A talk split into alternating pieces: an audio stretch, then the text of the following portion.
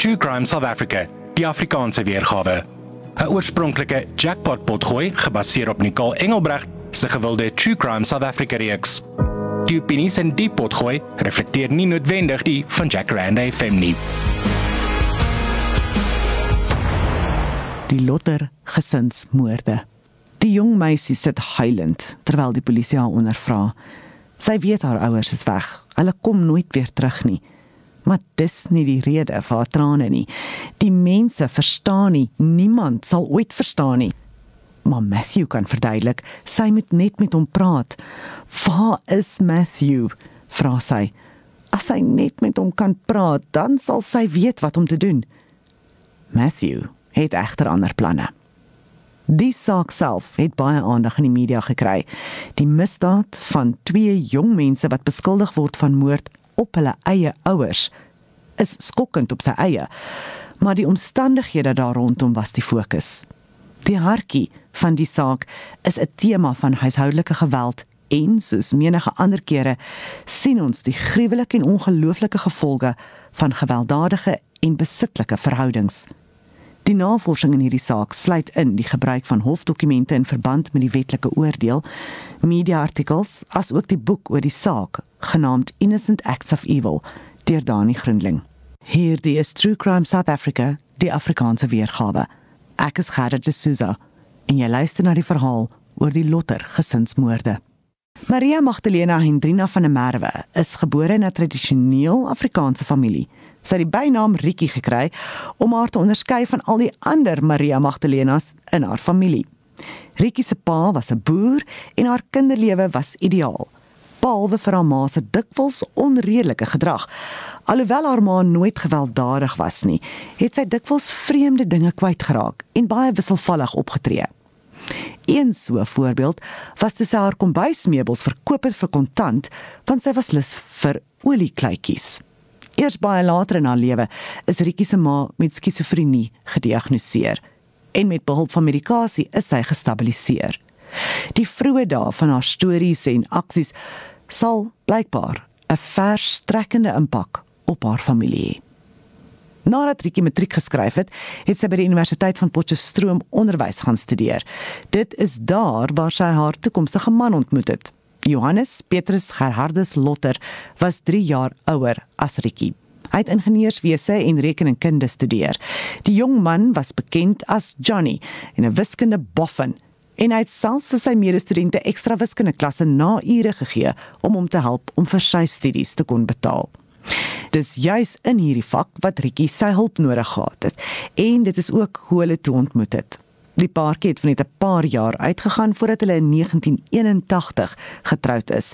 Op die 15de April 1982 het Rietjie geboorte gegee aan hulle eerste kind, 'n beeldskone blonde dogtertjie wat amper 'n spieelbeeld van haar ma was, met die naam Nicolet.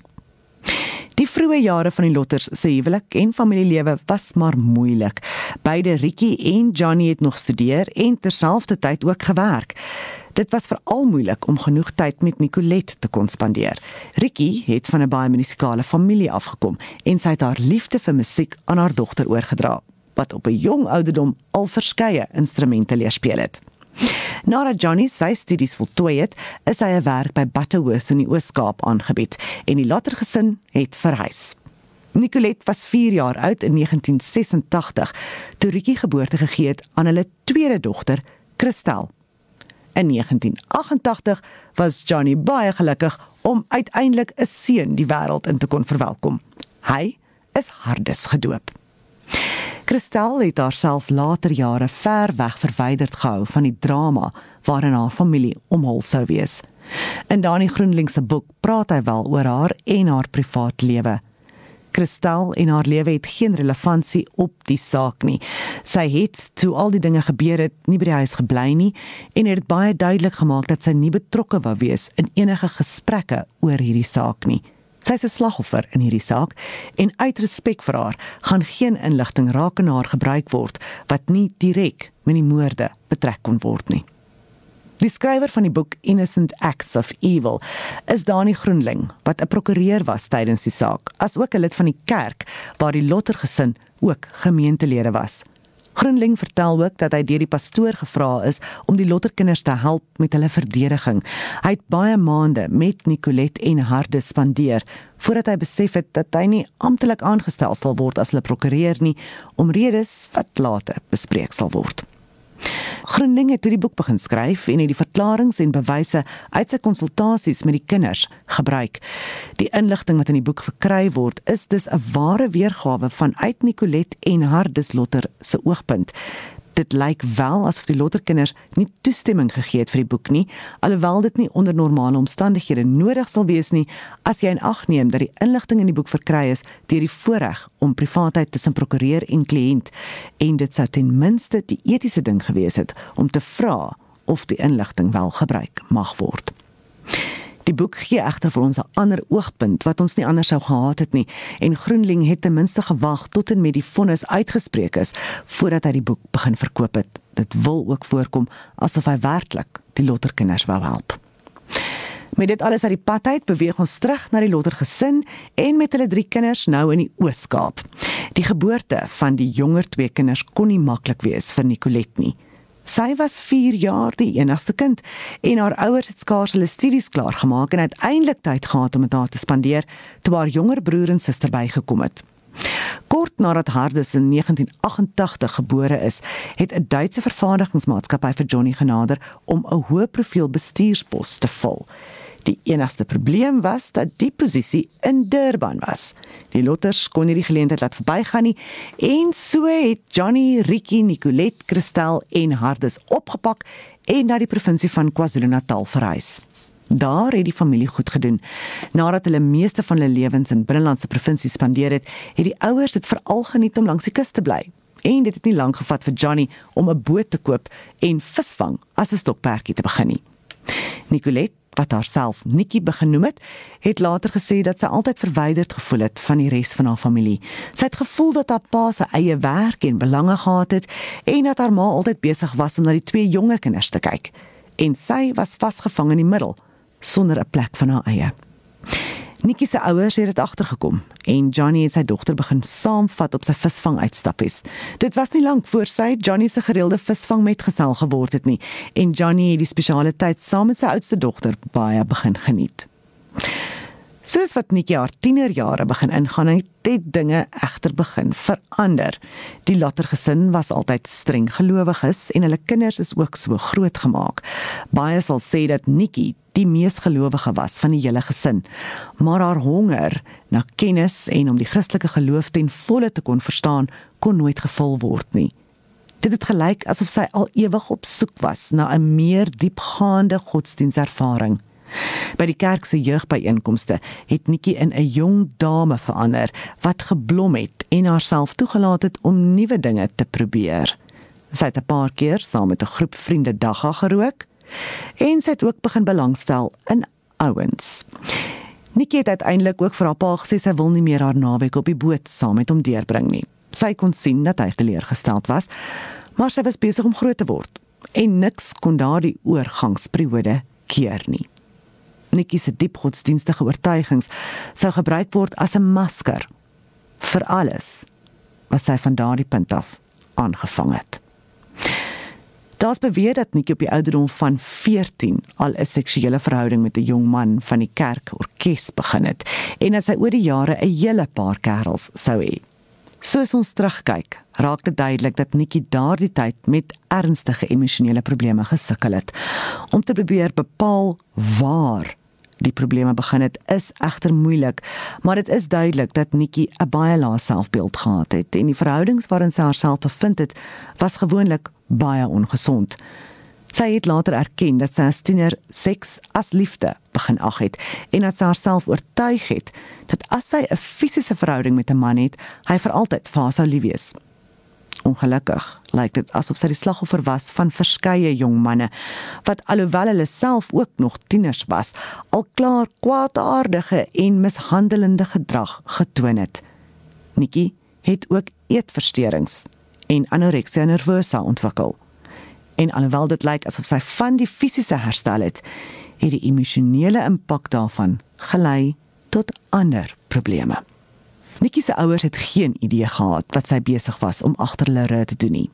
Hulle het geweet dat sy kerels het, maar was seker dat sy by haar geloofs-oortuigings gehou het en nie seks vir die huwelik sou hê nie.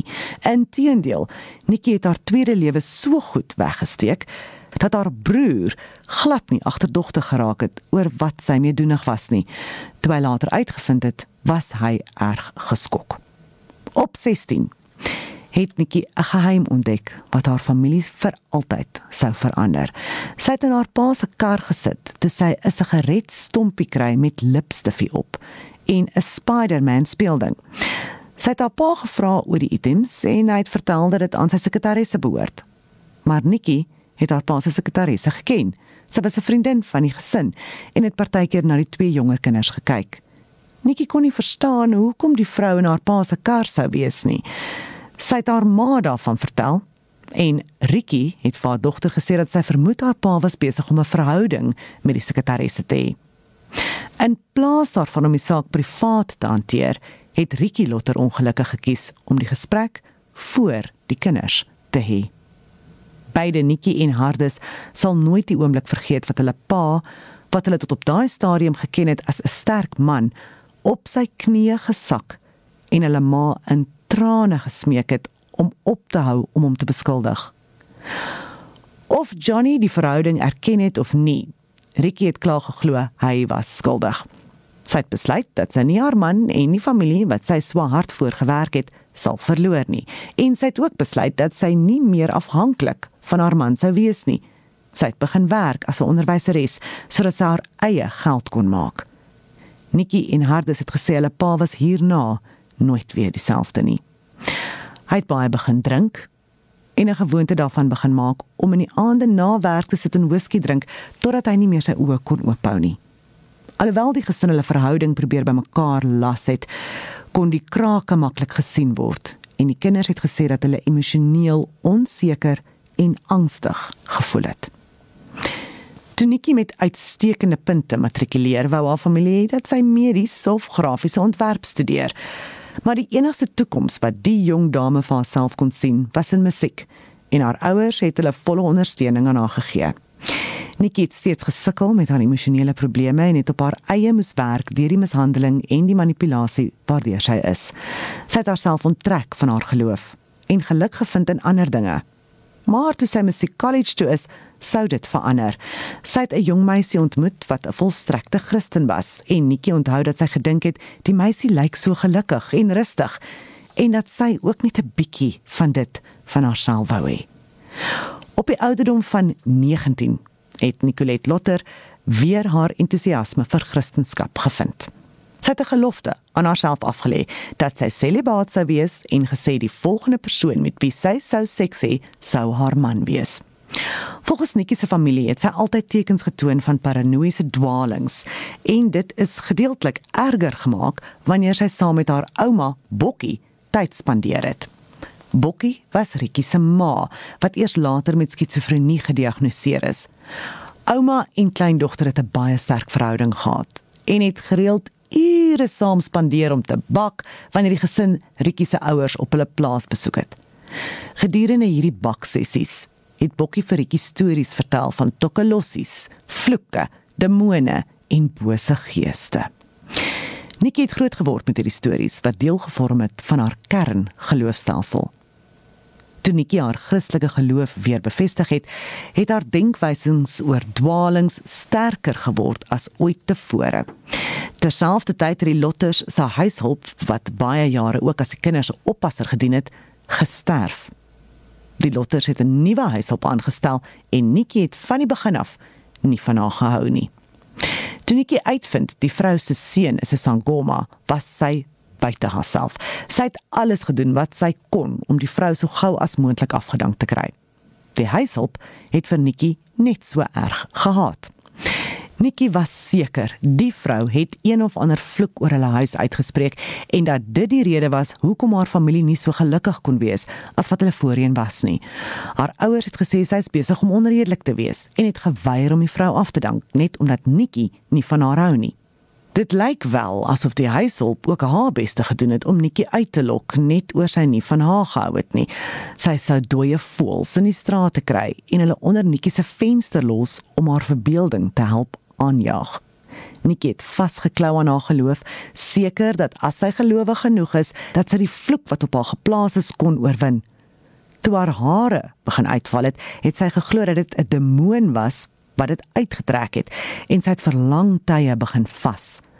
Sy het gesê dat sy die heeltyd 'n swaarte rondom haar gevoel het waarvan sy nie kon ontslaa raak nie. Ongelukkig is dit nou duidelik dat sy onder ernstige geestesgesondheidskwessies gelei het. Nikki het professionele behandeling benodig, maar dit was nie vir haar so maklik nie. Haar gevoelens van isolasie het erger geraak toe haar ouers nie haar dwaalings van vervolgings wou glo nie. Dit het nog erger geraak toe sy van kerk tot kerk gegaan het om hulp te kry vir die vloeke en die demone en niemand haar ernstig opgevat het nie. Nikki se dwaalings was op daardie stadium merkwaardig. Sy sou paddas wat deur 'n kar platgery was in hulle oprit vind en glo dit was deel van die vloek. Sy sou dan van huis tot huis loop op soek na nog paddas wat plat gery is. 'n Paar reise het dit ook gehad wat heeltemal normaal was vir KwaZulu-Natal, maar Nikki het begin glo dat die huishulpe wat hier werk kop in een mis was met hulle huishulp. Alhoewel sy nog kerk toe gegaan het, kon almal daar sien dat sy besig was om beheer te verloor en hulle was versigtig vir haar. Die huishulp wat vir die Lotter gesin gewerk het, was deel van die Sionistiese Christenkerk en Nikki het geglo dat die kerk uit was om haar te kry. Toe die Sioniste kerk begin plek hier het by haar eie kerk vir hulle dienste, was Nikki uiters ontsteld. Sy het by die pastoor geëis dat die Sioniste lede verwyder word. Hulle het geweier en Nikki het nooit weer teruggegaan na daardie kerk toe nie. Sy was nou heeltemal op haar eie in haar eie wêreld van agterdog en dwalings. Alhoewel haar geestesgesondheid swak was, het Nikki se musiekloopbaan floreer. Sy het 'n vroue jazzgroep gestig wat baie gewild was. Op Nikki se 21ste verjaarsdag het haar ouers vir haar 'n kar gekoop. Sy het dit nodig gehad om tot by die optredes te kom en haar musiektoerusting te kon vervoer. Sy het ook gewerk as 'n kelnerin by 'n plaaslike kroeg. Nikki het hard gewerk, maar haar dwalings, dat daar 'n vloek oor haar uitgespreek was, het aangehou opbou. Toe Nikki se jonger suster Christel matrikuleer het, het sy besluit om by die Universiteit van Stellenbosch te studeer. Alhoewel hulle ongelukkig was dat hulle middelkind die nes sou verlaat, het die Lotters haar ondersteun. Hulle het selfs 'n vakansiehuis in Gansbaai in die Wes-Kaap gekoop sodat hulle as familie daar kon gaan vakansie hou. Hardes Lotter het 'n baie aantreklike jong man geword, maar was die stilste een van die Lotterkinders. Hy was versot op rekenaars en het definitief geweet dat hy eendag met rekenaars sou wou werk. Hardes is beskryf as 'n stil en 'n skaam jong man, maar steeds vriendelik en beleefd. Hy het dit moeilik gevind om vriende te maak, maar het steeds 'n klein groepie noue vriende gehad met soortgelyke belangstellings soos rekenaars en rekenaarspeletjies. Alhoewel hy gesê het hy sou daarvan hou om op 'n stadium 'n meisie te hê, het hy dit moeilik gevind om met meisies te kon praat. Teen 2006 was Nikki 24 jaar oud en haar neurotiese gedrag het nie afgeneem nie. Wanneer haar musiekgroep deur 'n moeilike tyd gegaan het, het sy die vloeke blameer. Haar gedrag word al hoe meer vreemd. Op een stadium het sy 'n blikkie met die woorde multi-oil gesien en dit gelees as muti oil. Haar pa het by die huis gekom waar Nikki die hele buitekant van die huis met die olie gesalf het. In Februarie 2007 het Nikki uiteindelik iemand ontmoet wat gewillig was om na te luister. Sy was in kontak gesit met 'n vrou in Phoenix wat glo bose geeste kon uitdryf. Nikki was verheug dat sy moontlik die persoon gevind het wat haar kon help. Sy moes onmiddellik met die vrou in kontak kom.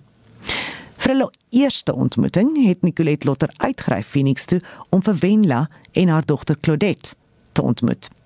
Die vrou het na Nicolet se ellende geluister.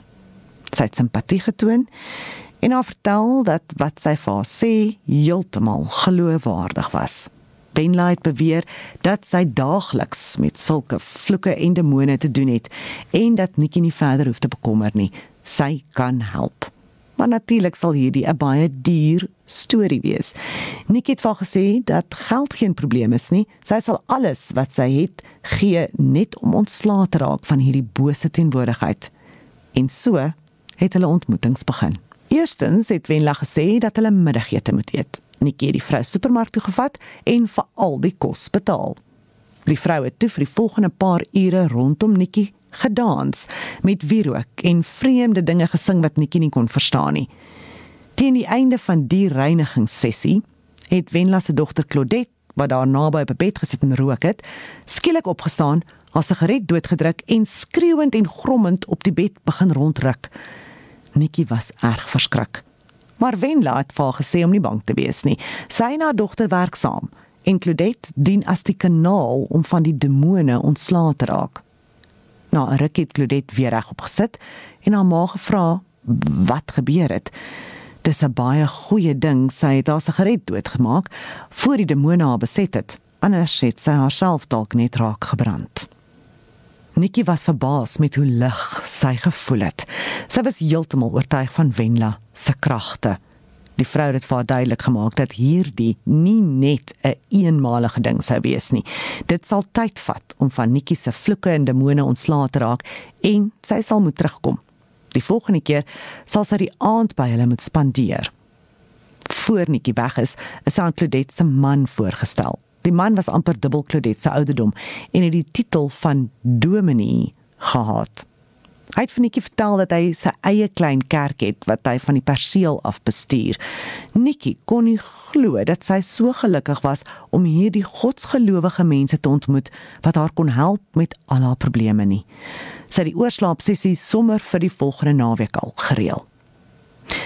Nikki se ouers was op die stadium baie bekommerd oor haar en haar maat begin wonder of sy nie dalk haar ouma se geestesversteuring geërf het nie.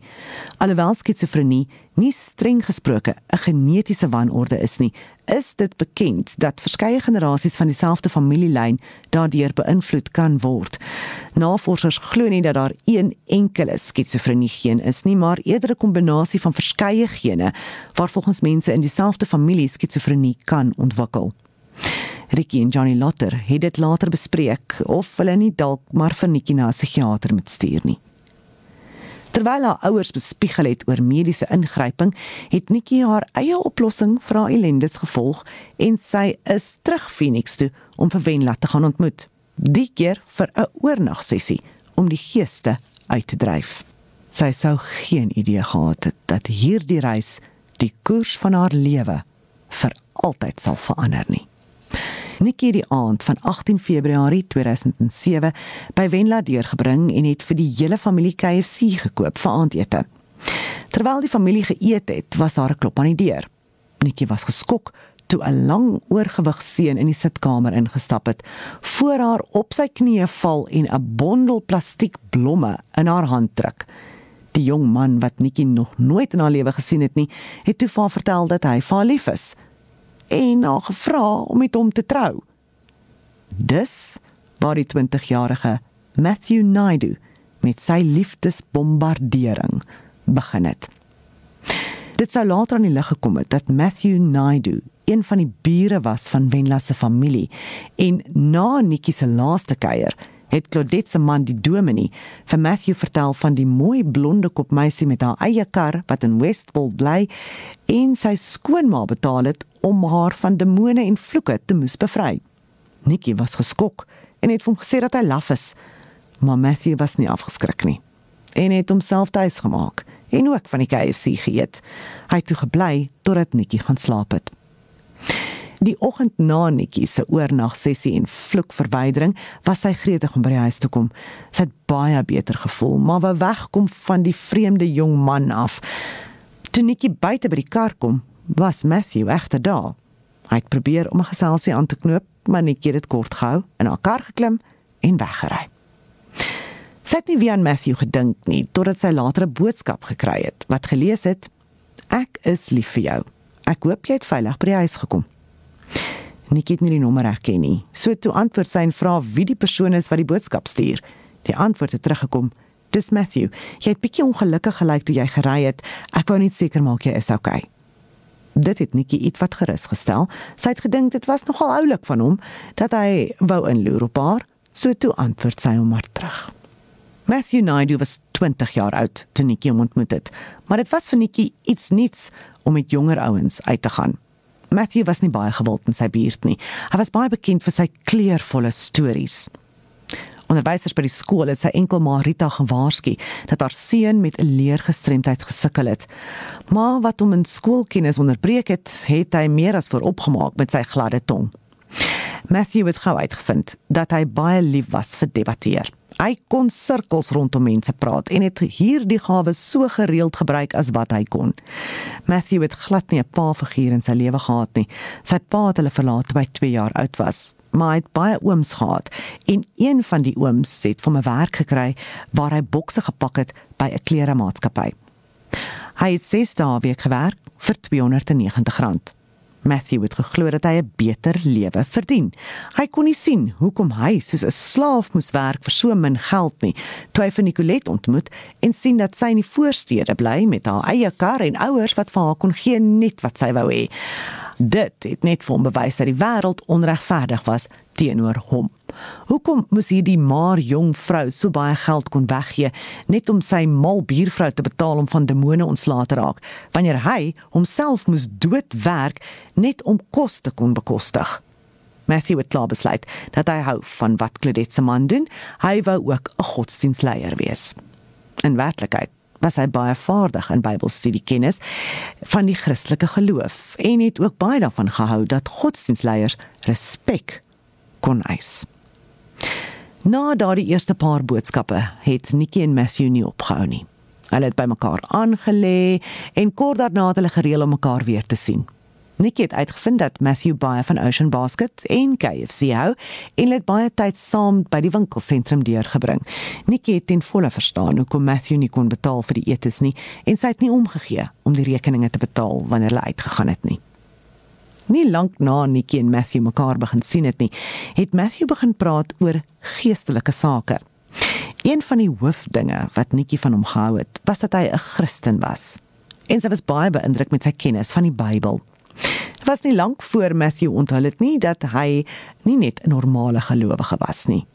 Hy het vir Nikki vertel hy het spesiale magte en sy was gretig om meer hieroor te hoor. Matthew het haar vertel dat hy dinge van mense weet wat ander nie van bewus was nie. Hy het al begin vertel oor persoonlike dinge wat sy by die huis ervaar het. Haar hare wat uitval, die feit dat daar 'n stryd tussen goed en kwaad in haar huis aan die gang was, Nikki was natuurlik baie beïndruk en het nie vir 'n oomblik gedink dat Wenla al hierdie goed vir Matthew oorvertel het nie.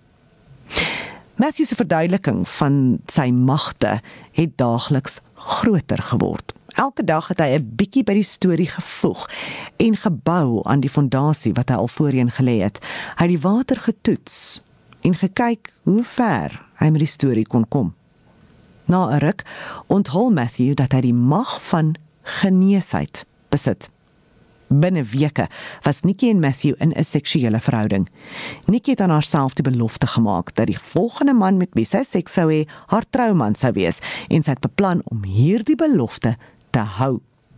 Sy het klaar besluit dat Matthew Naidu die man was wat God beplan het sy mee moes trou. Nikki het verder begin glo in Matthew se mag van genesing. Toe sy begin beter voel het wanneer sy tyd saam met hom spandeer het. Dinge by die huis het ook beter begin lyk en sy was seker die vloek was gebreek. Nikki het nie onmiddellik vir haar ouers vertel van Matthew nie. Soos in die verlede het sy die feit dat sy 'n kerel het geheim gehou. Alhoewel sy 24 was, het sy steeds gevoel dat sy die voorkoms van 'n onskuldige meisie moes behou. Sy het ook nie geweet hoe haar ouers oor 'n interrasse verhouding sou voel nie. Sy is wit en Matthew is 'n Indiër. Haar gesin was baie tradisioneel en alhoewel hulle kinders vriende gehad het van alle rasse, was sy nie seker hoe haar ouers sou voel oor die feit dat sy uitgaan met iemand buite haar eie rassegroep nie. So vir die eerste paar weke het sy Matthew voorgestel as 'n baie goeie vriend en 'n spirituele metgesel. Matthew het agtergekom dat Nikki sy stories van geestelike meerderwaardigheid baie goed aanvaar het. So toe begin hy die stories een vlak opstoot. Matthew het aan Nikki onthul dat hy eintlik 'n spirituele wese is. Hy was die derde seun van God, gestuur na die aarde om 'n heilige sending te voltooi.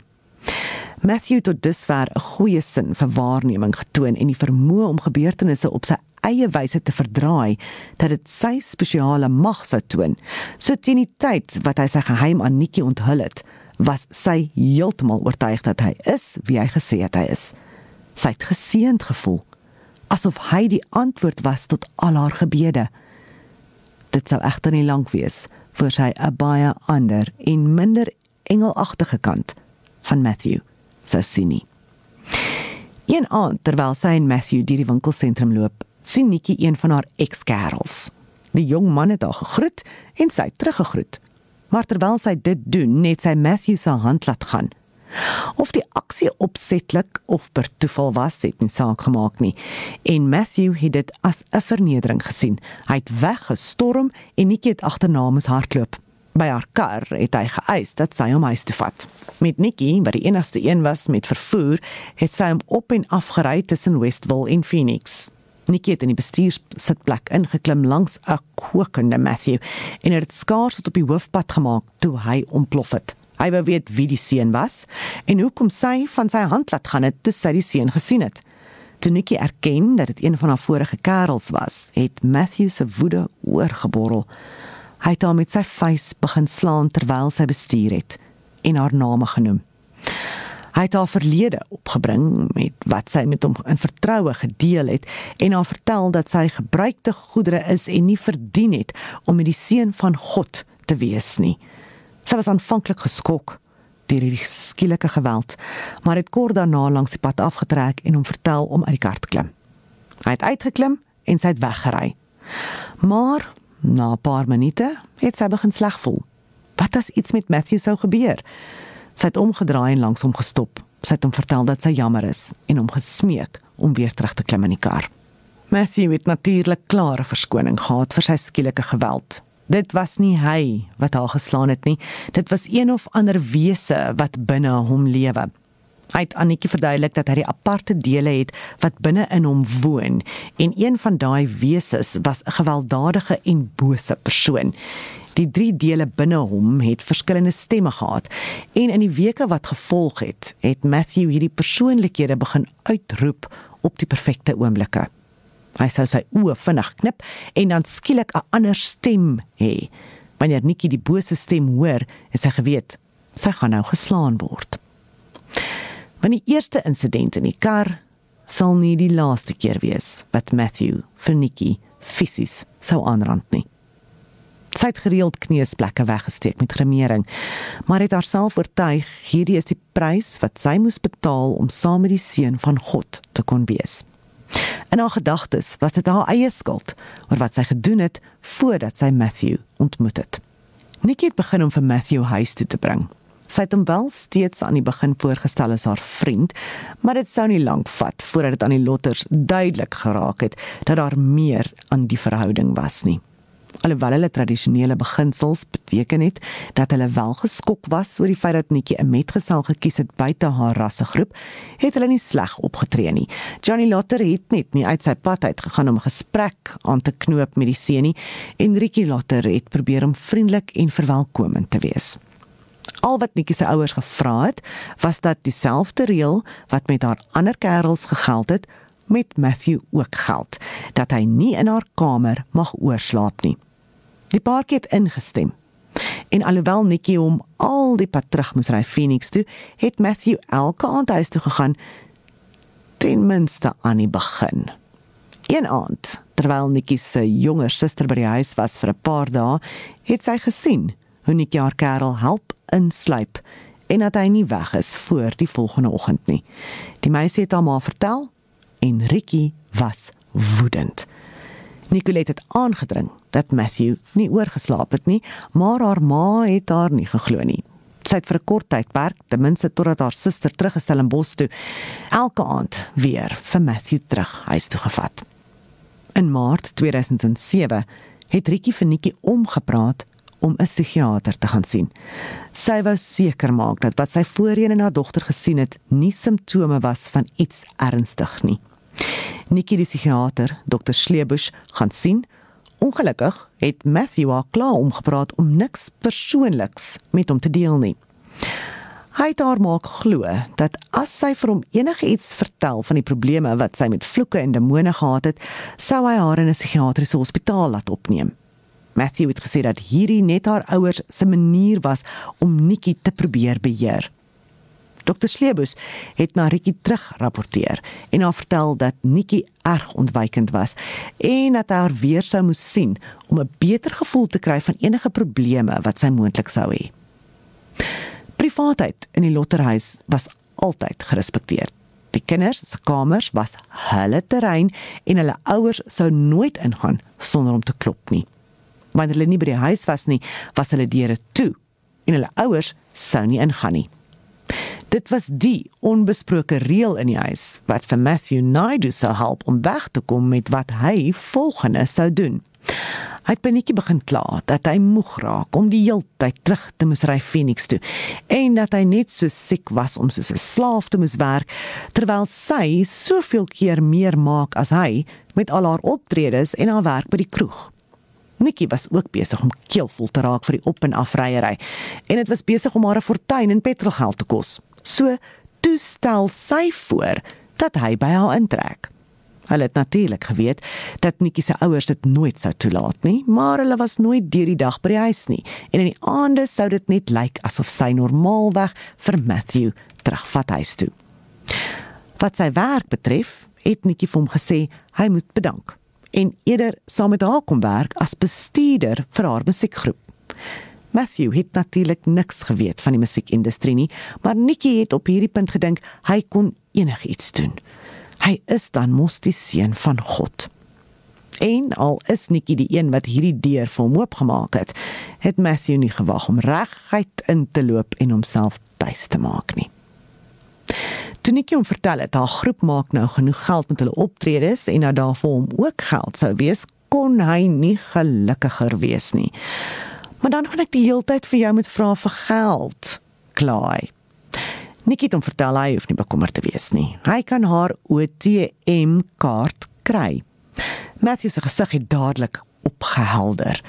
Nikki het in 'n kultuur groot geword waar die man in die verhouding in beheer was van die finansies. Dit was tweede natuur vir haar en in haar gedagtes was Matthew die man wat sy sou trou. Sy het geen idee gehad dat sy sopas die tweede fase van Matthew se beheer oor haar in plek gesit het nie. Sy het nou geen finansiële keuses kon maak sonder sy toestemming nie. Die derde fase van Matthew se mishandeling het begin amper so gou soos wat hy by haar ingetrek het. Hy het sy seksuele mishandeling van haar voorgegee as straf vir haar sonde. God se seun was besig om haar te reinig. Nikki het volle skofte by die kroeg gewerk en wanneer sy by die huis gekom het, was sy nie toegelaat om te slaap nie. Matthew het die hele dag geslaap en hy was nie moeg nie. Matthew was ook 'n volle kop en skouers langer as Nikki en het meer as dubbel haar gewig geweg. Sy het net 'n enkel bed in haar kamer gehad en sy kon gewoonlik nie op die bed pas saam met Matthew nie wat sonder om haar in ag te neem heeltemal uitgestrek gelê en slaap het. So Nikki het maar op die vloer geslaap. Alhoewel Nikki se ouers nooit reguit gesê het dat hulle nie wou hê dat sy met hom moes uitgaan nie, het hy vir Nikki begin oortuig dat haar ouers rassisties was. Matthew vertel dat hy gesien het hoe hulle na hom kyk en dat hy hulle walg. Hardeslotter het egter anders gevoel as sy ouers. Van die oomblik wat hierdie jong man homself langs Hardes op die bank neergeplak en hulle albei uitgevind het dat hulle van WrestleMania en Cartoon Network hou, was Hardes mal oor sy suster se kerel. Dit het hom ook nie lank gevat om uit te vind dat Matthew in die huis bly nie. En Hardes het beloof om hulle geheim te hou. Die lotters het nie agtergekom dat Matthew daar bly nie. Johnny het baie min tyd by die huis spandeer en weksaande was hy gewoonlik onder die invloed van alkohol en in die bed teen 8uur. Ricky het nou ook voltyds gewerk en tyd spandeer by die gimnasium. Teen die tyd wat sy by die huis gekom het en Matthew in die sitkamer gesit gekry het, was sy reg om aandete te maak, skoon te maak en ook self in die bed te klim. Matthew het die lotters ook vertel dat hy as 'n bemarkingsbestuurder vir 'n klerehandelsmerk werk. Maar hulle was nie die enigste ouers vir wie hy gelieg het nie. Hy het sy eie ma vertel dat hy Londen toe getrek het om vir Richard Branson te gaan werk. Hierdie leen het vir hom die vryheid gebied om sy eie lewe te kon lei en nie die heeltyd vir haar te moet sê waar hy was nie. Dit lyk of Nikki ook hierdie leens aanvaar het as deel van wat die seun van God moes doen om sy heilige sending te voltooi. Sy was ook stilletjies baie bly dat sy nie meer Matthew se familie hoef te kon sien nie. Sy het die idee gekry dat hulle nie veel van haar hou nie, maar elke keer nadat hulle daar was, sou Matthew in 'n by wees en dan net sy bose persoonlikheid weer uitgekom en dan het hy haar aangerand. Matthew se geweld het nie gestop by mense nie. Hy het vir Nikki gesê hy haat diere, wat 'n jammerte was, aangesien Nikki 'n diereliefhebber was. Sy het 'n kat gehad al vandat sy 'n kind was en daar was ook die gesin se ou hond.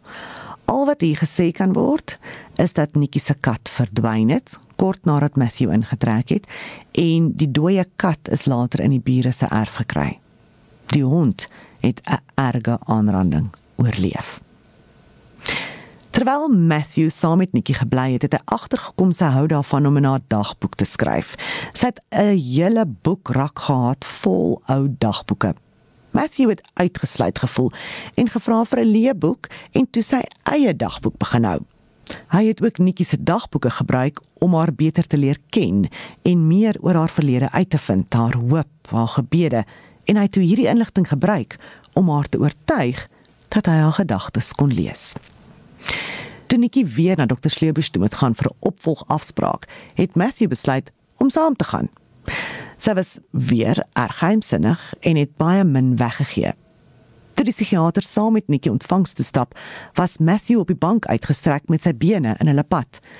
Die dokter het vir Matthew gevra om spasie te maak en Matthew het ontplof. Hy het op die man geskree.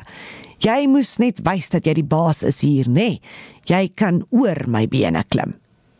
Die psigiater was geskok terwyl Matthew opgestaan en sy arm rondom Nikki gesit en haar half uit die ontvangsarea getrek het. Sleebus het weer vir Ricky gesê dat hy nog geen vordering met Nikki kon maak nie. Hy het wel genoem dat haar kerel ook daar was en dat daar 'n vreemde dinamika was tussen die twee. Voor Nikki vir Matthew ontmoet het, was haar musiekgroep gereeld vol bespreek. Sy het 'n uitstekende werk gedoen om hulle optredes te kry en die lede van die groep as ook hulle aanhangers en hulle kliënte was baie tevrede. Maar toe Matthew oorneem, het dit alles verander. Hy het hulle fooie so erg probeer opstoot dat niemand hulle meer kon bekostig nie. Die plaaslike winkelsentrum waar die groep 'n gereelde vakansieoptrede gehad het, het hulle gevra om nooit weer terug te kom nie nadat Matthew tydens een van hulle optredes op die verhoog geklim en vuil grappies begin vertel het. Dit gedurende middagete terwyl die sentrum vol kinders was. Met 'n optrede by 'n restaurant is Nikki genader deur 'n man wat vir Empire Records gewerk het. Hy het sy besigheidskaartjie vir haar gegee en gesê die groep is baie goed en hy sou graag 'n opname van hulle wou hoor en hulle een of ander tyd by sy klankateljee in Johannesburg sou wou ontmoet. Maar toe Matthew die man se kaartjie opskeer, het hy vir Nikki vertel hy kon nie glo dat sy so dom was nie. Die man het duidelik net seks gesoek. Nikki het vertel dat sy nie so 'n idee gekry het nie, maar haar woorde was nog nie koud nie voor sy dit berou het. Matthew het op haar geskree en haar geslaan. Later die aand het hy haar gedwing om haar hare te sny en van al haar aantreklike werksklere ontslae te raak sodat sy minder aandag trek tydens die groep se optredes. Die besprekings het ook al hoe minder begin raak en nou het Nikki net haar inkomste van die kroeg af gehad om hulle albei te ondersteun. Matthew die eerste dag toe hy Nikki ontmoet het, alva gevra om te trou. En hulle het gereeld daaroor gepraat, maar Matthew het aanhou uitstel om 'n datum te kies. Uiteindelik het hulle besluit op 'n siviele seremonie wat sou plaasvind op 12 Augustus 2007. Maar Matthew het nooit opgedaag nie. Hy het later vir Nikki vertel dat hy 'n wenk gekry het dat die CIA en Interpol bewus geraak het van sy huweliksaansoek op die stelsel van die departement van binnelandse sake. En as hy opgedaag het, sou hulle hom op vals klagtes in hegtenis neem om te probeer voorkom dat hy sy heilige sending kon voltooi. Nikki het dit geglo. Teen die tyd het Matthew Nikki heeltemal oortuig dat haar ouers bose bodes van Satan was en dat hulle selfsugtig was en haar lewe probeer beheer het. Toe begin hy aan hardes werk. Toe hy en Nikki vir Hardes vertel het dat hulle op 'n geestesending is en dat Matthew die seun van God is, was die jong man baie geskok.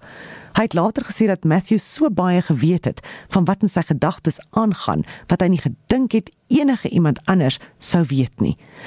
Maar as dit nie was vir sy ouer suster wat hy heeltemal vertrou het en haar versekering gegee het dat Matthew die waarheid praat nie, sou hy hom nooit geglo het nie. Met Nikki heeltemal oortuig van Matthew se storie, was Hardes nou ook ooreed. Reg deur September en Oktober 2007 het Matthew aan Hardes gewerk. Daar was natuurlik verskeie bewyse van hoe boos hulle ouers was. Maar hy het ook die broer en suster vertel dat daar dinge van hulle ouers was waarvan hulle nie geweet het nie. Hy het hulle vertel dat as babas hulle mishandel was deur hulle ouers en dat hulle dit net nie kon onthou nie. Die twee was baie geskok en Matthew het hulle heeltemal ooreed dat dit waar is en dat dit nog 'n rede was hoekom hulle ouers boos is. Die stelselmatige manier waarop Matthew na sy einddoel gewerk het, is duidelik wanneer jy terugkyk. Hy bou sy beheer op oor vlakke. Hy toets die grense baie versigtig om te sien wat hy met elke kind kon bereik. Een van die maniere wat hy die kinders gekry het om gewoon te raak daaraan om slegte dinge aan hulle ouers te doen, was om hulle te kry om in die drankbottels te spoeg. Hy het beweer dat hierdie natuurlik 'n spirituele doeleinde het en dat hulle spoeg heilig is en soos heilige water in hulle ouers se bose liggame sou help. Matthew het gereeld vir Hardes gespot oor sy tekortkominge met meisies. Toe Hardes die fout maak om vir Matthew te vertel dat daar 'n meisie is van wie hy hou, het Matthew hom gedwing om vir haar 'n boodskap op Facebook te stuur. Matthew het voorgesê wat Hardes in die boodskap moes skryf. Dit het duidelik geraak dat Matthew beplan het om die meisie te gebruik om nog volgelinge te kry. Matthew het 'n boodskap laat tik wat vir die meisie vertel het hoe Hardes die seun van God volg en dat hulle op 'n heilige sending is. Die meisie was geskok en sy het vir Hardes gesê om haar uit te los. Soos wat hy met Nicolet gedoen het, het Matthew vir Hardes begin isoleer van die wêreld rondom hom. Al was die jong man reeds nie baie sosiaal om mee te begin nie. Hy het Hardes se foon gevat en al die nommers verwyder sodat Hardes nie meer sy klein sirkel van vriende kon kontak nie. Hy het ook begin om hom fisies aan te rand en voorgegee dat dit sy straf was vir sy sondes. Matthew se jaloesie het geen einde geken nie en daagliks erger begin raak. Eendag, toe Nikki by die huis kom van die werk af, het hy al haar foto's van haar skooldae opgeskeur en al haar herinneringe van haar vriende weggooi. Met Matthew wat Nikki en haar groep se reputasie heeltemal in die musiekbedryf vermorsel het, het Nikki nou erg vasgeklou aan haar werk by die kroeg en elke skof wat sy kon kry, gevat. Maar hoe meer Nikki gewerk het, hoe meer geïrriteerd het Matthew geraak. Hy het naderhand by die kroeg begin uithang. Nikki met 'n valke oog dopgehou en selfs aggressief geraak met die manlike kliënte. In November daai jaar het Nikki se werkgewer 'n nuwe reël ingebring wat enige familielede of metgeselle van werknemers verhoed het om by die kroeg rond te hang terwyl hulle gewerk het. Dit was duidelik op Matthew gemak. Maar hy het dit heeltemal ignoreer en aangehou om op te daag asof die reëls nie vir hom geld nie. Die kroeg het geen keuse gehad as om Nikki af te dank nie en die paartjie het nou geen meer inkomste gehad nie. Hardes was nog besig met sy studies en het sakgeld gekry by sy ouers. Met Matthew wat hom nou ook ooreed het dat hulle almal saam op 'n heilige sending is, het Hardes sy geld aan Matthew oorhandig. Om sy totale finansiële beheer oor Hardes te vervolmaak, het Matthew al Hardes se kaarte en selfs sy beursie opgesny. Hy het 'n advertensie verwerk by 'n plaaslike koffiewinkel gesien en toe 'n groot storie vir Nikki opgemaak van hoe hy 'n siening gehad het oor 'n werk wat sy sou kry. Toe Nikki aangestel word by die werk, was sy oortuig dit was te danke aan Matthew. In Desember 2007 het die Lotter gesin uiteindelik beplan om na hulle vakansiehuis in Gansbaai te gaan vir 'n maand. Nikki moes werk en sy kon nie saamgaan nie, maar Hardus het baie uitgesien. Dit was totdat Matthew vir hom gesê het dat hy nie mag saamgaan nie. Matthew het hom vertel dat hy nie alleen met sy bose ouers kon wees nie en dat hy hom in Durban nodig het vir hulle sending teleurgestel en nog steeds nie baie seker oor die sending nie, het Hardes nietemin toegegee en hy het ook by die huis gebly. Matthew het die maand gebruik om sy houvas op Nikki en Hardes te versterk. Wanneer Nikki nie gewerk het nie, moes sy en Hardes spirituele opleiding ondergaan. Onder Matthew se leiding. Dit het gewoonlik behels dat hulle ure op hulle knieë spandeer het om vir hom te bid. In hierdie tyd het Matthew se beweringe al hoe meer belaglik geraak. Hy was stadig besig om die water te toets om te sien presies hoe baie die twee bereid was om te glo. Nie net het hy nou met die stemme van sy drie verskillende persoonlikhede of die van God homself gepraat nie, maar hy was ook beset deur bekende mense. Sy ooglede het gewapper en dan het hy skielik in 'n effe anderste stem begin praat en beweer dat hy Albert Einstein of Richard Branson is. As Branson het hy loyaliteit getoets deur die kinders miljoene ponde aan te bied om vir Matthew te verraai. Die lotterkinders het nie gewik of geweeg nie en dadelik geweier. Nadat hulle algehele loyaliteit bevestig is, het Matthew hulle voorgestel aan die idee dat Ricky en Johnny moet doodgaan. Alhoewel hulle oorspronklik effe huiwerig was, was hulle teen die tyd so oortuig dat hulle ouers boos was dat die aanvaarding van die idee net 'n hartklop ver was. Matthew het ook hierdie maand gebruik om uit te vind presies hoeveel geld die lotters het. Hy het deur al hulle persoonlike dokumentasie gegaan, uitgevind watter bates hulle het en die terme van hulle lewensversekerings nagegaan. As die lotters voorheen net 'n irritasie was vir hom, was hulle nou sy uitweg na die leefstyl wat hy glo hy verdien het. Op die 18de Januarie 2008 het Ricky en Johnny teruggekeer huis toe. Matthew was baie ongelukkig dat hy weer moes wegkruip. Vir 'n hele maand was hy die koning van die lotterhuis en hy het baie nors en kort van raad geword. Nikki is aansienlik mishandel gedurende hierdie tyd. En sodra sy by die huis gekom het, moes sy vir Matthew seks gee, wat beteken sy kon skaars slaap. Dit het daartoe gelei dat sy gereeld laat was vir werk en uiteindelik het sy haar werk verloor. Matthew was vasberade en het met 'n ander idee vorendag gekom om geld te kry. Hy het agtergekom dat Johnny sy kredietkaart op sy bedkassie los wanneer hy sou uitgaan. Die 3 het sy pinkode in die hande gekry en R2000 uit sy rekening onttrek. Toe Johnny by die huis kom, het Hardes en Matthew hom ooreed dat iemand sy rekeningnommer in die hande gekry het. Johnny het sy pinkode verander en dit het weer gebeur. Nog R2000. Johnny kon nie verstaan hoe mense sy kaart gebruik het as hy die heeltyd by die huis op die bedkassie is en hy al klaar sy pinkode verander het nie. Matthew het voorgestel dat hy 'n splinter nuwe kaart kry, wat Johnny toe gedoen het. Toe hy die nuwe kaart huis toe bring, het Matthew gewag tot hy in slaap geraak het, die koevert met 'n lem oopgemaak, want op daardie stadium was die pinkode nog steeds binne die koevert saam met die kaart. Hulle het die pinkode en die kaart gevat en winkelsentrum toe gery om nog R2000 te onttrek.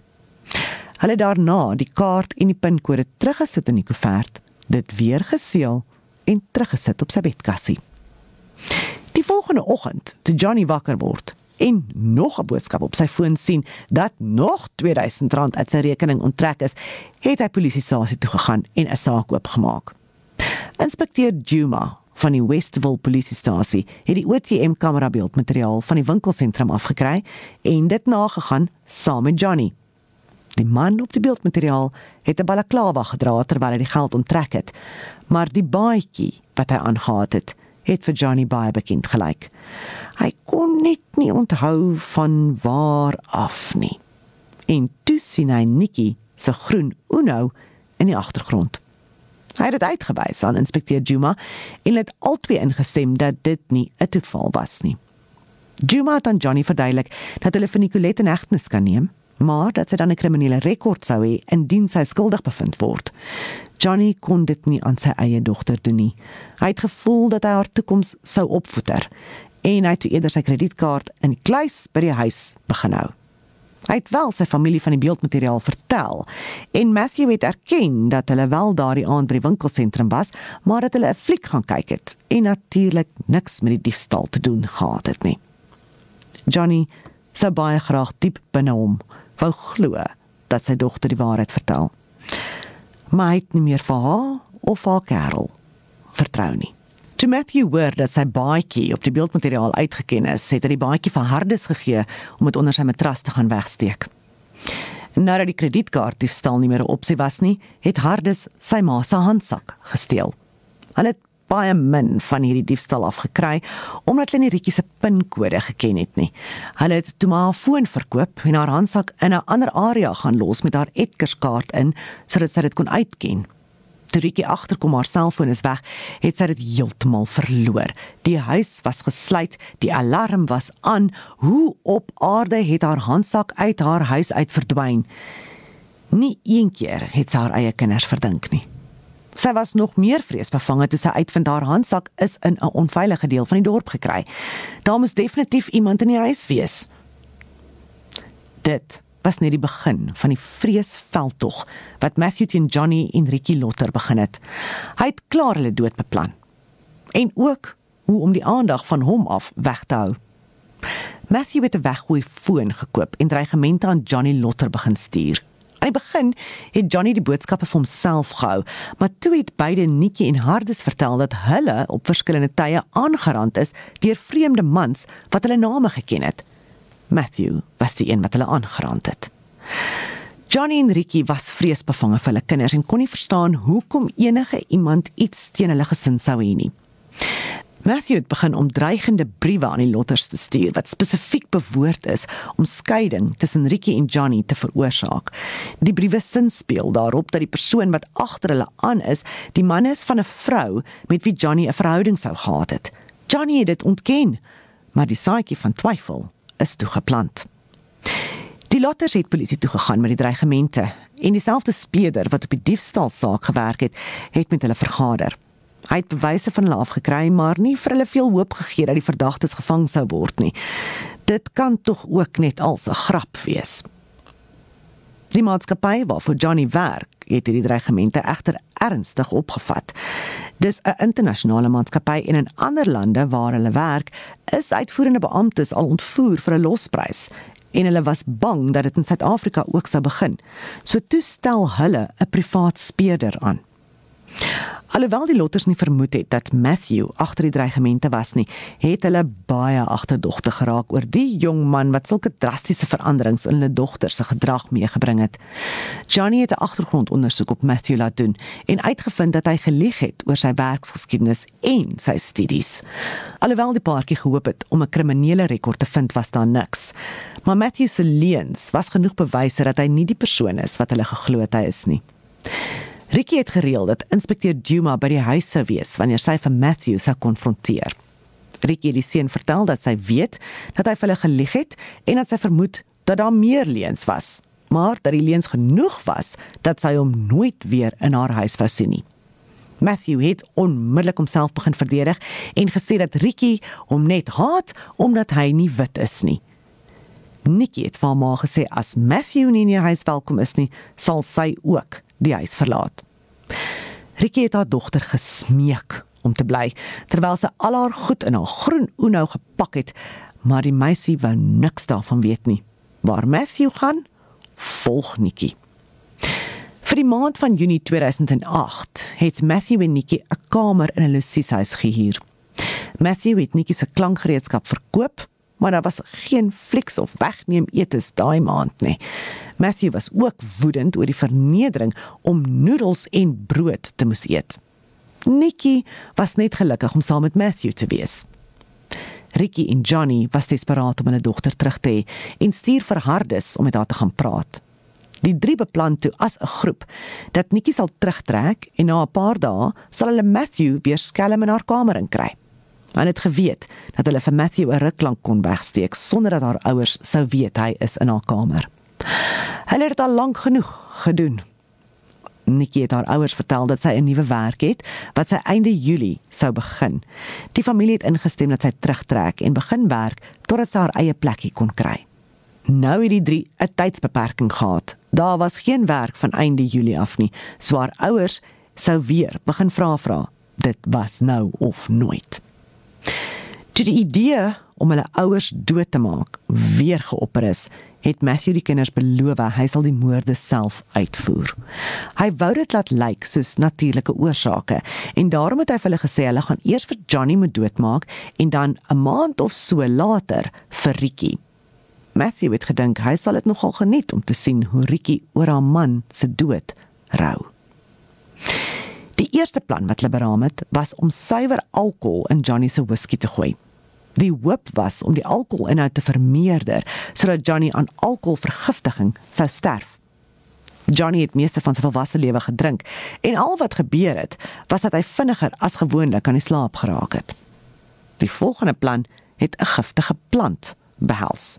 Die drie het botaniese tuine toe gegaan en 'n plant se sap uitgetap en dit toe in Johnny se whisky gegooi. Maar Johnny het die wit sap aan die onderkant van die whisky gesien en die hele bottel uitgegooi sonder om 'n sluk te vat. Die tyd was besig om min te raak en Matthew was besig om desperaat te raak. Nou het hy met 'n ander plan vorendag gekom. Hierdie keer het hulle besluit om albei die ouers op dieselfde tyd te vermoor. Matthew vertel die twee kinders as hulle ouers met 'n spuitnaald vol lug ingespuit word, sou dit 'n embolisme veroorsaak en hulle sal albei sterf aan 'n hartaanval. Hy het beloof om self die inspuitings te, te doen en al wat die lotterkinders sou hoef te moes doen was om hulle ma vas te pen terwyl hulle pa slaap. Op Saterdag 19 Julie het Matthew harde se digitale kamera verkoop en die groep het 'n skokmasjienkie, naalde en handskoene gekoop. Die plan was dat Hardes sy ma bewusteloos sal maak met die skokke en haar sal stilhou. Nicolet sal dan vir Matthew gaan haal en hy sal vir Ricky met die lug inspuit. Hulle sal dan dieselfde doen met die slapende Johnny. Matthew het flikkaartjies vir hom en Nicolet gekoop sodat hulle alibi het, net vir 'n geval. Daardie aand het Nicolet vir Matthew by die winkelsentrum afgelaai en sy is terug huis toe. Johnny was klaar in die slaap en die meisie het haar maag vra om saam met haar tee te drink in die kombuis. Ma en dogter het by die tafel gesit met Rietjie se rug na die deur toe. Sy het geen idee gehad dat Hardes haar van agter af bekruip het nie. Hardes het die skokmasjienkie teen sy ma se nek gedruk en dit aangesit. Maar baie min het gebeur. Die groep het die goedkoopste masjienkie gekoop wat hulle kon kry. Hulle het dit ook net een keer getoets en toe was daar net 'n klein vonkie wat afgeskiet het en hulle het besluit die battery was pap maar die skokmasjienkie was egter foutief en daar was geen kans dat dit iemand bewusteloos sou kon maak nie. Hardes besef dat hy iets anders sou moes doen om sy ma bewusteloos te kry. Hy vou sy arms om haar nek. Ricky dink hy speel totdat hy stywer druk. Ricky beklei terug Nicolet sien dinge is besig om verkeerd te gaan en sy probeer haar broer help. Hardes het nou vir Rietjie plat gedruk terwyl Nicolet haar met die vuis in die gesig slaan totdat sy op haar beweeg het. Hulle het 'n kabelbande gebruik en haar hande en haar voete vasgemaak net vir ingeval sy wakker word. Hardes het by haar gebly terwyl Nicolet vir Matthew gebel en hom vertel het dat dit nie alles vlot verloop het nie en dat hulle sy hulp nodig het. Al was Rietjie half bewusteloos, het haar oë waarwyd oopgespring toe sy Matthew se naam hoor, asof sy geweet het dat hierdie sy te doen is. Sy het weer teen hardes begin beklei en hy het haar met die kop gestamp om haar weer uit te slaan. Deur die bekleierery terwyl haar skree probeer stilhou het, het sy ma hom aan die vinger gebyt. Nicolet is winkelsentrum toe om vir Matthew te gaan haal toe hy op die toneel aankom en sien in watter toestand Rietjie is, is hy woedend. Hy het vir Nicolet vertel dat dit alles haar skuld is en dat sy dit nou moes regmaak. Hy het vir Nikki opdrag gegee om 'n kabelband om haar ma se arm vas te maak en haar met lug in te spuit. Toe stap hy uit die kamer uit. Nikki het so erg gebewe dat dit haar 'n paar keer gevat het om die naald in Rietjie se arm in te kry. Sy het die lug 'n paar keer in haar ma se arm ingespuit en gewag. Niks het gebeur nie. Nikki moes Matthew gaan inlig dat haar ma nie besig is om dood te gaan nie. 'n Stel messe lê langs hulle bed. Hulle het gekoop toe hulle in die Lucia huis gebly het sodat hulle kos kon maak. Matthew het oorgeleen en 'n mes vir haar aangegee. Nicolette het vir 'n oomblik na die mes gestaar voor sy dit gevat het. Matthew vertel haar toe waarom haar ma te steek sodat sy doodgaan. En Nikki is terug kom bys toe. Teen die tyd dat sy bo op haar ma gaan sit het en die mes in die lug gehou het, was haar ma weer besig om haar bewussyn te herwin. Sy het na haar dogter gekyk, toe na haar seun en haar laaste woorde uitgespreek. My kinders, hoekom doen julle dit? Ek is lief vir julle. Nikki het 3 keer teruggegaan en haar ma weer 'n paar keer gaan steek totdat sy uiteindelik ophou asemhaal het. In totaal het sy 11 steekwonde gehad. Toe dit klaar is, het hulle vir Matthew kom bys toe geroep. Hy het hulle opdrag gegee om die naalde, die skokmasjienkie, die kabelbande, alles in 'n plastieksak te sit. Die mes het hulle langs Rietjie se liggaam gelos. Nikki was vol bloed en Matthew het wag sy om ander klere te gaan aantrek en die bloedige klere ook in die sak te sit. Toe draai na Hardes toe en sê vir hom alles het verander. Hy het hom vertel dat God nou kwaad is, dat hulle die plan opgevoeter het en dat hulle nou met 'n ander storie vorendag sal moet kom. En ook dat Hardes nou sy pa sal moet vermoor. Hardes was vreesbevange en hy het eers geweier, maar Matthew het hom vertel dat Nikki hulle ma vermoor het en hy sal nou sy deel moet doen. Hy voeg by dat God vir hom vertel het as Hardes wil bekeer en hemel toe wil gaan, hy homself sal moet hang nadat hy sy pa vermoor het. Matthew het Hardes gekry om 'n selfmoordbrief te skryf wat verduidelik het hoekom hy hulle ouers vermoor het. Nikki wou nie dat Hardes selfmoord pleeg nie, maar Matthew het vir verduidelik dat dit die enigste manier uit was. Maar wat Matthew werklik gedoen het, was om die maklikste van verskonings uit te dink. As dit gelyk het asof Hardes mal geraak, sy ouers vermoor het en toe homself, sou daar geen verdere vrae wees nie. Dit was ook een minder persoon om die erfporsie mee te deel. Matthew het Hardes verduidelik hoe om die knoop met elektriese kabels en oefenhandvatsels te maak en dit dan te gebruik om sy pa te verwrig. Toe het hy en Nikki vir hom totsiens gesê in die winkelsentrum toe waar hulle alibi was. Alhoewel Matthew gehoop het dat Harde selfmoord sou kon pleeg, het hy klaar 'n ander plan ook beraam. Hy het die bewysstukke wat hulle in die sak gesit het by hom gehou. As hulle by die huis sou kom en Hardes nog nie selfmoord gepleeg het nie, sou hy van die bewysstukke ontslaa raak. As Hardes dood was, sou hulle die bewyse terugsit op die kombuisvloer. Dit was 10:00 die aand toe hulle by die winkelsentrum aankom. Hulle het vir 'n rukkie rondgeloop sodat die kameras hulle kon afneem en toe het hulle gaan roomys koop. Matthew het 'n punt daarvan gemaak om die kelner 'n goeie voetjie te gee sodat sy hom sou kon onthou. Hulle het buite op 'n muurtjie gesit waar Matthew geweet het 'n kamera direk op hulle kyk. Terug by die huis was Hardes baie bang. Hy het geweet hy moet sy pa doodmaak want anders gaan die sending 'n flop wees. Hy het die knoop gemaak soos wat Matthew verduidelik het en in sy ouers se slaapkamer ingeslyp. Al was sy pa onder die invloed, het Johnny regop gesit, die oomblik toe Hardes die kabel om sy pa se keel draai. Hardes het die kabel om sy pa se nek gekry, maar sy pa het sy hande tussen die kabel en sy keel ingeding voordat Hardes dit kon styf trek. Hulle het begin stoei en op die vloer geval waar hulle mekaar met vuise toegedam het. Hardes het op sy pa geskree dat hy moet doodgaan omdat hy nie regtig lief is vir hulle nie. Die man het teruggestry en vir sy seun gesê as hy ophou, kan hulle alles vergeet wat ooit gebeur het, dat hy wel vir hulle albei lief is. Hy het hulle baie lief, maar Hardes het nie opgehou nie. Sy pa roep na sy vrou en begin gang af sukkel. En dit is daar, halfpad in die gang, op pad na die voordeur toe, waar Johnny Lotter die einde van sy lewe bereik het. Hardes het die stryd gewen en op sy pa se rug gesit terwyl hy hom verwrig het. Binne 'n paar minute het sy pa se bewussyn verloor, maar Hardes het nog 15 minute gesit en die kabel styf getrek tot alle tekens van lewe weg was. Hardes het nog 'n rukkie in die sitkamer gesit nadat hy sy pa doodgemaak het.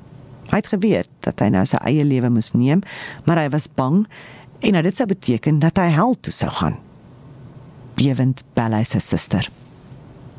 Toe Nikki en Matthew agterkom dat Hardus nog lewe, is hulle terug huis toe. Matthew het instruksie gegee dat hulle die lyke met bedlakens toe moes gooi. Toe bou hulle 'n nuwe scenario. Hulle sal dit maak lyk asof dit 'n teikenaanval was deur dieselfde mense wat hulle lewens gedreig het. Nikki sal sê dat sy van die fliek af teruggekom het en haar ouers dood en haar broer vasgebind gekry het. Hardus het klaar kneusplekke gehad van die bakleierery met sy pa, so dit sou perfek inpas by die storie dat hy aangerand is. Hulle het ook 'n brief van die aanvallers afgetik wat gesê het dat die latters gekry het wat hulle sou verdien. Hier wys Matthew sy absolute arrogansie deur die brief direk aan die polisie terug. In die brief vertel hy vir die polisie dat Nikki, Hardus en Matthew hulle verdagtes is. Dis duidelik dat hy wou maak asof dit 'n lokval is van die anonieme party wat die dreigement sou stuur, maar die arrogansie om die polisie reguit na die kinders en Matthew te wys is net skokkend. Nikki het vir Matthew by die taxi staanplek afgelaai en sy is terug huis toe. 2 uur die oggend bel sy vir Matthew. Die oproep was wonderstel om te weet dat sy by die huis gekom het en haar ouers doodgekry het voor sy Matthew in 'n hysteriese toestand sou bel. Toe Matthew die oproep gekry het, het hy begin om polisiestasie toe te stap, maar eers het hy sy ma gebel en vertel dat Nikki se ouers dood is. Matthew het in die polisiestasie ingestruikel en die beamptes aan diens vertel dat daar lyke in sy meisie se huis was. Die twee konstabels het die inligting gevat en is uit na die lotterhuis. Terwyl hulle vir die polisie gewag het, het Nikki seker gemaak dat haar broer sy storie ken en toe kom bys toe gegaan en eie onder haar oë gesmeer sodat dit gelyk het asof sy gehuil het. Dit het nie gewerk nie. So toe moes sy maar staat maak op haar drama vaardighede. Hardes was in skok en kon skaars kommunikeer. Hy het gesit en na die mat gestaar toe die twee konstabels en Matthew by die huis inkom. Die gebied is afgesper die oomblik toe die polisie die bloedbad sien en inspekteur Juma is gebel. Hy was verbaas toe hy die adres sien waarna hy uitgeroep is. Hy het geweet hy was al voorheen daar.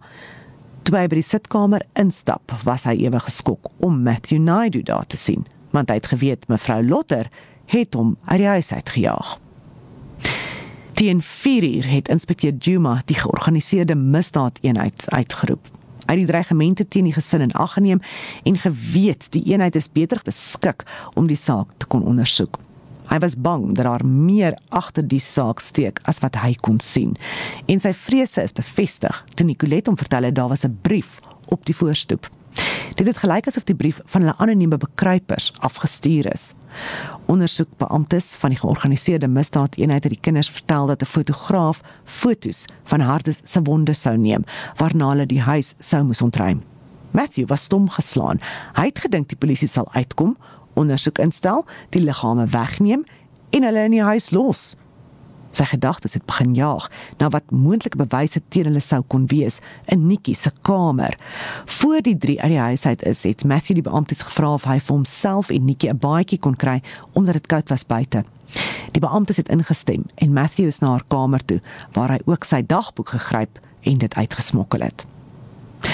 Toe die patoloog op die toneel aankom, het hy 'n verbasende gevolgtrekking gemaak wat die kinders se storie in bespiegeling sou plaas. Hy het die ondersoekbeamptes ingelig dat mevrou Lotter minstens 2 ure voor meneer Lotter gesterf het. Die kinders en Matthew is na die Westville polisiestasie toe gery in aparte motors. Die oomblik wat die inspekteurs Nikki se dagboeke begin lees het, het hulle 'n toksikologiese toets bestel om dwelm gebruik uit te sluit. By die polisiestasie het maatskaplike werkers na die drie omgesien. Hulle is KFC gegee wat Matthew verslind het. Hardes en Nicolet nie geëet nie. Toe die drie vertel is dat hulle in 'n distriksgeneesheer toegeneem sou word vir bloedtoetse en om na Hardes se wonde om te sien, het Matthew twee keer gevra of hulle onder arrest is. Die offisier het geantwoord dat hulle net alles wou doen wat hulle kon om die mense wat skuldig is te vang en dat hy hoop hulle sal saamwerk. Matthew het breed geglimlag en die beamptes verseker dat hulle sal. Die drie het die volgende paar uur by die distriksgeneesheer spandeer. Alhoewel die toetse belangrik was, het die polisie hierdie tyd gebruik om genoeg bewyse te kry om hulle in hegtenis te neem. Dit was klaar duidelik dat hierdie nie net 'n aanval was nie. Die beamptes koop weer vir die kinders kos en weer eens verslind Matthew meer as wat hy nodig het terwyl die ander twee net ligbesel. Na ure van wag, ontplof Matthew en eis dat hy wil weet wat aangaan. Hy vloek op die beamptes en beskuldig hulle van onbevoegdheid. Binne minute is ondersoekbeamptes van die georganiseerde misdaadeenheid besig om boeye aan hulle gewrigte te sit en hulle word in kennis gestel dat hulle onder arrest is en hulle selfone word weggevat. Die drie word na die georganiseerde misdaadeenheid se hoofkantoor geneem en die beamptes laat toe dat Nikki haar ouma bel om haar in kennis te stel van hulle ouers se dood. Die vrou antwoord die foon en wanneer Nikki haar vertel dat haar seun Johnny en sy vrou Ricky vermoor is, laat die vrou 'n verwronge gil los en die foon sny uit. Dit het later bekend geword dat Nikki se ouma aan 'n hartaanval dood is, toe sy die nuus gehoor het. Die groep het nog 'n lewe geneem. Die ondersoekbeampte sê die drie goed uitgekyk. Matthew het weer vir kos gevra en was besig om gulsig te eet en oliemerke oral te los. Hardes het 'n nare uitdrukking op sy gesig gehad. Hy het opgestaan en gevra om sy verklaring af te lê. Nikki is toe na 'n ander kamer langs aangevat, ver weg van Matthew af, maar naby genoeg aan Hardes sodat sy al sy hartverskeurende gehuil kon hoor. Toe sy gevra word om haar verklaring te skryf oor wat daai aand gebeur het, het sy gevra met Matthew te praat. Dit vat nie lank vir Matthew om agter te kom dat hulle uitgevang is nie. Ondersoekbeamptes het hom onmiddellik vertel dat hulle weet sy alibi is 'n leuen omdat daar telefoonoproepe was tussen hom en Nikki tydens die tyd wat hulle beweer het dat hulle 'n rolprent sou gekyk het. Matthew probeer 'n nuwe strategie. Hy vertel toe vir die ondersoekbeamptes dat die kinders hulle ouers gehaat het oor hulle mishandel is en dat hy nie geweet het van die moorde nie. Hulle het hom toe gevra waar hy woon en Matthew het geantwoord hy bly by sy ma. Maar die polisie het klaar met sy ma gepraat en geweet dat dit ook nie waar is nie. Toe Matthew dit hoor, het alles begin ontrafel. Om die een of ander rede sê hy hy is die een wat mevrou Lotter vermoor het. Die polisie glo hy dit gedoen omdat hy geweet het sy bekentenis besoedel sou wees wanneer die bewyse wys dat Nikki haar vermoor het en sodoende enige bewys van sy betrokkeheid sou bevraagteken. Matthew erken dat hy die moorde beplan het en sê dat hy 'n verklaring aan die polisie sal aflê. Ondersoekbeamptes sien hoe Matthew die aandag geniet, hoe meer mense die kamer inkom waar hy ondervra is. Sy manier van praat raak meer uitspattig en is duidelik dat dit geniet om gehoor te hê. Hy bied dan aan om vir die polisie te wys waar hy die bewyse weggegooi het. Hardes is stil aan die begin. Hy herhaal die storie wat Matthew vir hom gegee het soos 'n robot. Nadat Matthew die polisie gevat het om die bewyse te gaan haal en alles op die konferensietafel uitgelê is, het die beamptes hardes in die gang laat staan en kyk hoe Matthew aanhoudend praat. Hy is daar vasgeboei en gelos om te sien hoe Matthew alles uitlap. Die plan het gewerk. Na omtrent 10 minute het Hardes met 'n vasberade kyk op sy gesig vir die beamptes gesê hy's nou reg om te praat. In 'n 12 bladsye lange verklaring het Hardes die polisie vertel hoe hy geglo dat Matthew die seun was van God. Hy vertel toe ook dat die polisie moet terugkeer na die Westville polisiestasie toe, want Matthew het by hom gespog dat hy sy dagboek uit die huis uit gesmokkel het, van die bladsye in die toilet afgespoel het en die res van die dagboek in 'n ongebruikte tafel in die ondervraagkamer weggesteek het. Die dagboek is later daar gekry en Matthew se eie skryfwerk sou belangrike bewysstukke word dat die storie vertel het van hoe die kinders mislei is. Hoe meer Hardes ingelig is oor die waarheid en dat hy en sy suster bedrieg is, hoe meer woedend word hy. Hardes kon nie glo hoe baie hy vir die man gedoen het nie. Teen die einde van sy verklaring was Hardes in trane in die arms van 'n vroulike polisiebeampte. Dit was moeiliker vir Nikki om die waarheid te probeer begryp sy het aanhou aandring dat sy met Matthew moes praat sodat hy haar kon vertel wat om te sê. Die ondersoekbeampte van die georganiseerde misdaadeenheid was baie geduldig met haar. Hy het met haar gesprek begin aanknoop oor die Bybel en sy daar begin reageer en toe begin aandring dat Matthew die seun van God is. Die beampte vra haar of sy van enige plek in die Bybel kan onthou waar Jesus na homself verwys het as die seun van God. Nikki was te mekaar. Sy kon nie aan een enkele plek dink waar dit genoem is nie. Maar wat het hierdie enigstens te doen met Matthew? Die beampte sê te vaar dat as Jesus regtig die seun is van God en nederig genoeg was om self nooit dit te noem nie, hoekom sou Matthew nie dieselfde nederigheid hê nie? Hoekom sal hy haar dan moet ooreed dat hy die seun is van God? Die beampte leun oor na haar en sê: "Jy was bedrieg." Met dit bars die meisie in trane uit. Sy sal later ook in 'n 12 bladsy lange verklaring skryf oor wat gebeur het die aand toe haar ouers dood is. Polisie het baie gou agtergekom dat die twee lotterkinders se verklaringe ooreenstem. Dit was net Matthew se verklaring wat anders lyk. Nikki het aangehou smeek om vir Matthew te sien. Die beamptes het geweet hulle kon dit nie toelaat nie omdat hulle apart gehou moes word. Maar een beampte het besluit om hulle paie vir 'n oomblik te laat kruis. Nikki was toegelaat om in die binnehof rookarea te sit. Toe polisie 'n geboeide Matthew daardeur laat loop het. Toe Nikki hom sien, het sy reguit na hom toe geloop. Sy het hom gevra of hy regtig die seun van God is. Matthew het voor begin lag. En het die beamptes rondom hom gekyk en vir gesê haar kop is nie reg nie en sy moes te mekaar wees. Toe begin hy vir haar soene blaas. Sy het hom weer gevra of hy die seun is van God. Hy het teruggeskree dat daar geen God is nie. Nikki is toe alleen gelos in trane en met die wete dat die moord wat sy gepleeg het nie deel was van enige heilige sending nie. Maar steeds was dit vir Nikki moeilik om te aanvaar dat Matthew oral gelieg het. Sy het begin glo dat hy besete moes wees. Sy het selfs die blame op haarself probeer neem en geglo dat sy haar eie demone na hom toe oorgedra het. Dit was eers baie later toe twee dominees haar in tronk besoek en vir verduidelik het wat 'n okkult is en hoe manipulering werk dat sy verstaan het dat sy en haar broer totaal en al mislei was. Sy het later teen die advies van haar prokureur 'n 10 bladsye lange inskrywing geskryf met die titel Why my brother and I were in a cult and didn't know it. Die media stories oor die moorde het die publieke verbeelding oorgeneem. Nikki en Hardes was egter heeltemal alleen. Niemand in hulle familie aan beide hulle ma of pa se kant was bereid om hulle te help nie. Nie 'n enkele persoon was bereid om hulle adres te gee vir die kinders om te gebruik as borg nie. Wat beteken dat hulle nie verborg kon aansoek doen nie en in aanhouding moes bly terwyl hulle vir hulle verhoor gewag het. Matthew se ma aan die ander kant het haar hele gemeenskap ingespan in haar poging om te verseker haar seun kry borg sy het 'n petisie saamgestel getiteld A Popular Petition for the Release of Popular Matthew. Maar die petisie het slegs voorname bevat en meeste telefoonnommers op die lys het nie eens bestaan nie. Die regter het beslis die petisie is nie die papier werd waarop dit geskryf is nie en hy het dit van die hand gewys. Matthew is aanvanklik borgtog geweier. Die drietal het Kersfees in die tronk spandeer en Dani Groenling het by die regshulpraad aansoek gedoen om die lotterkinders te verteenwoordig.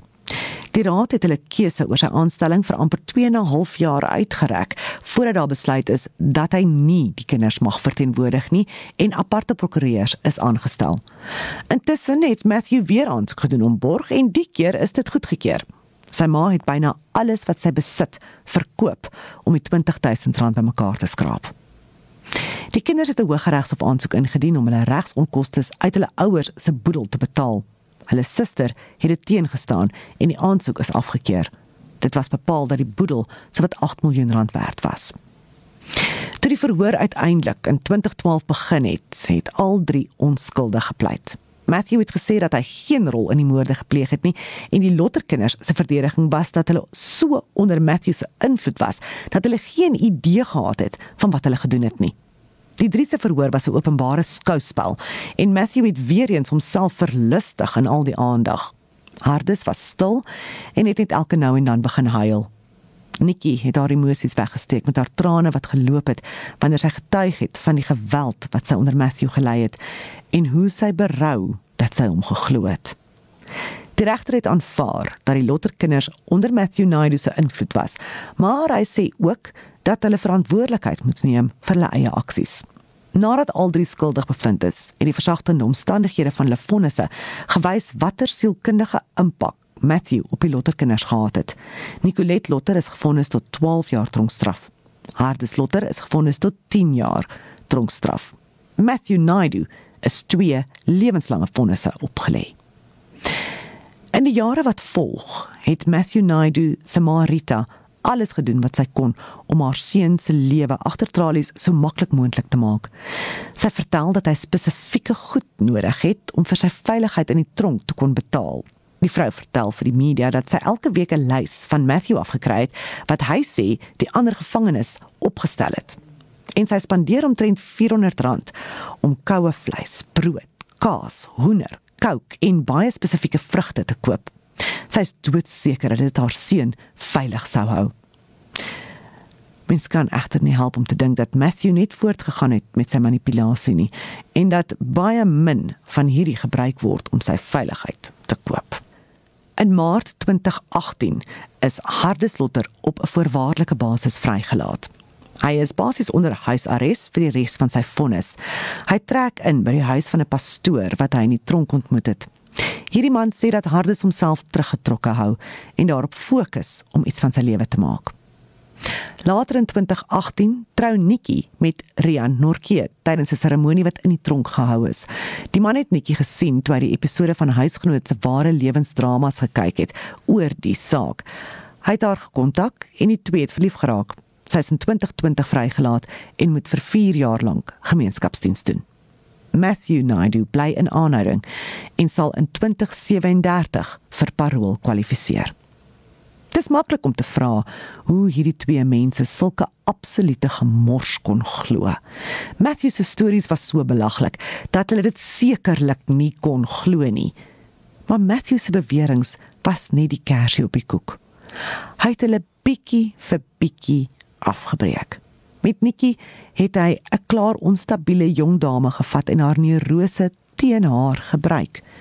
Dan deur finansiële, fisiese en seksuele mishandeling het hy haar in sy speelpop verander. Toe hy haar eers het, was dit soveel makliker om haar broer te kry omdat die band van vertroue klaar daar was.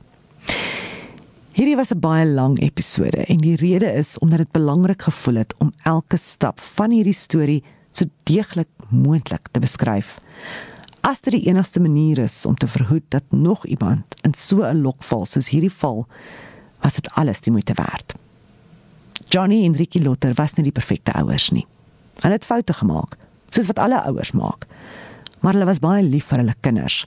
Dis duidelik in die manier hoe hulle die kinders tot die einde probeer beskerm het en hoe nie een van hierdie twee ouers ooit enige benul gehad het dat hulle eie kinders vir hulle 'n gevaar sou inhou nie. Matthew Naidu het nie net die lotters laat doodmaak nie. Hy het die laaste paar maande van lewens 'n nagmerrie gemaak deur dreigemente en intimidasie, soveel so dat hulle alle sekuriteit wat hulle kon opgeskerp het. Terwyl die grootste dreigement die heeltyd binne in hulle eie huis gewag het. Dankie dat jy geluister het na True Crime South Africa, die Afrikaanse weergawe. Hierdie was die storie oor die Lotter gesinsmoorde. True Crime South Africa, die Afrikaanse weergawe, is 'n oorspronklike jackpot potgooi. Die ware misdaadverhaal is nagevors en geskryf deur Nicole Engelbregt vir haar gewilde True Crime South Africa reeks. Dit word aangebied deur Jackran FM se Gerda de Souza. Luister na nog oorspronklike potgooi reekse en nuwe episode by jackranfm.com. Klik op Jackpot of kry dit by jou gunsteling potgooi toepassing.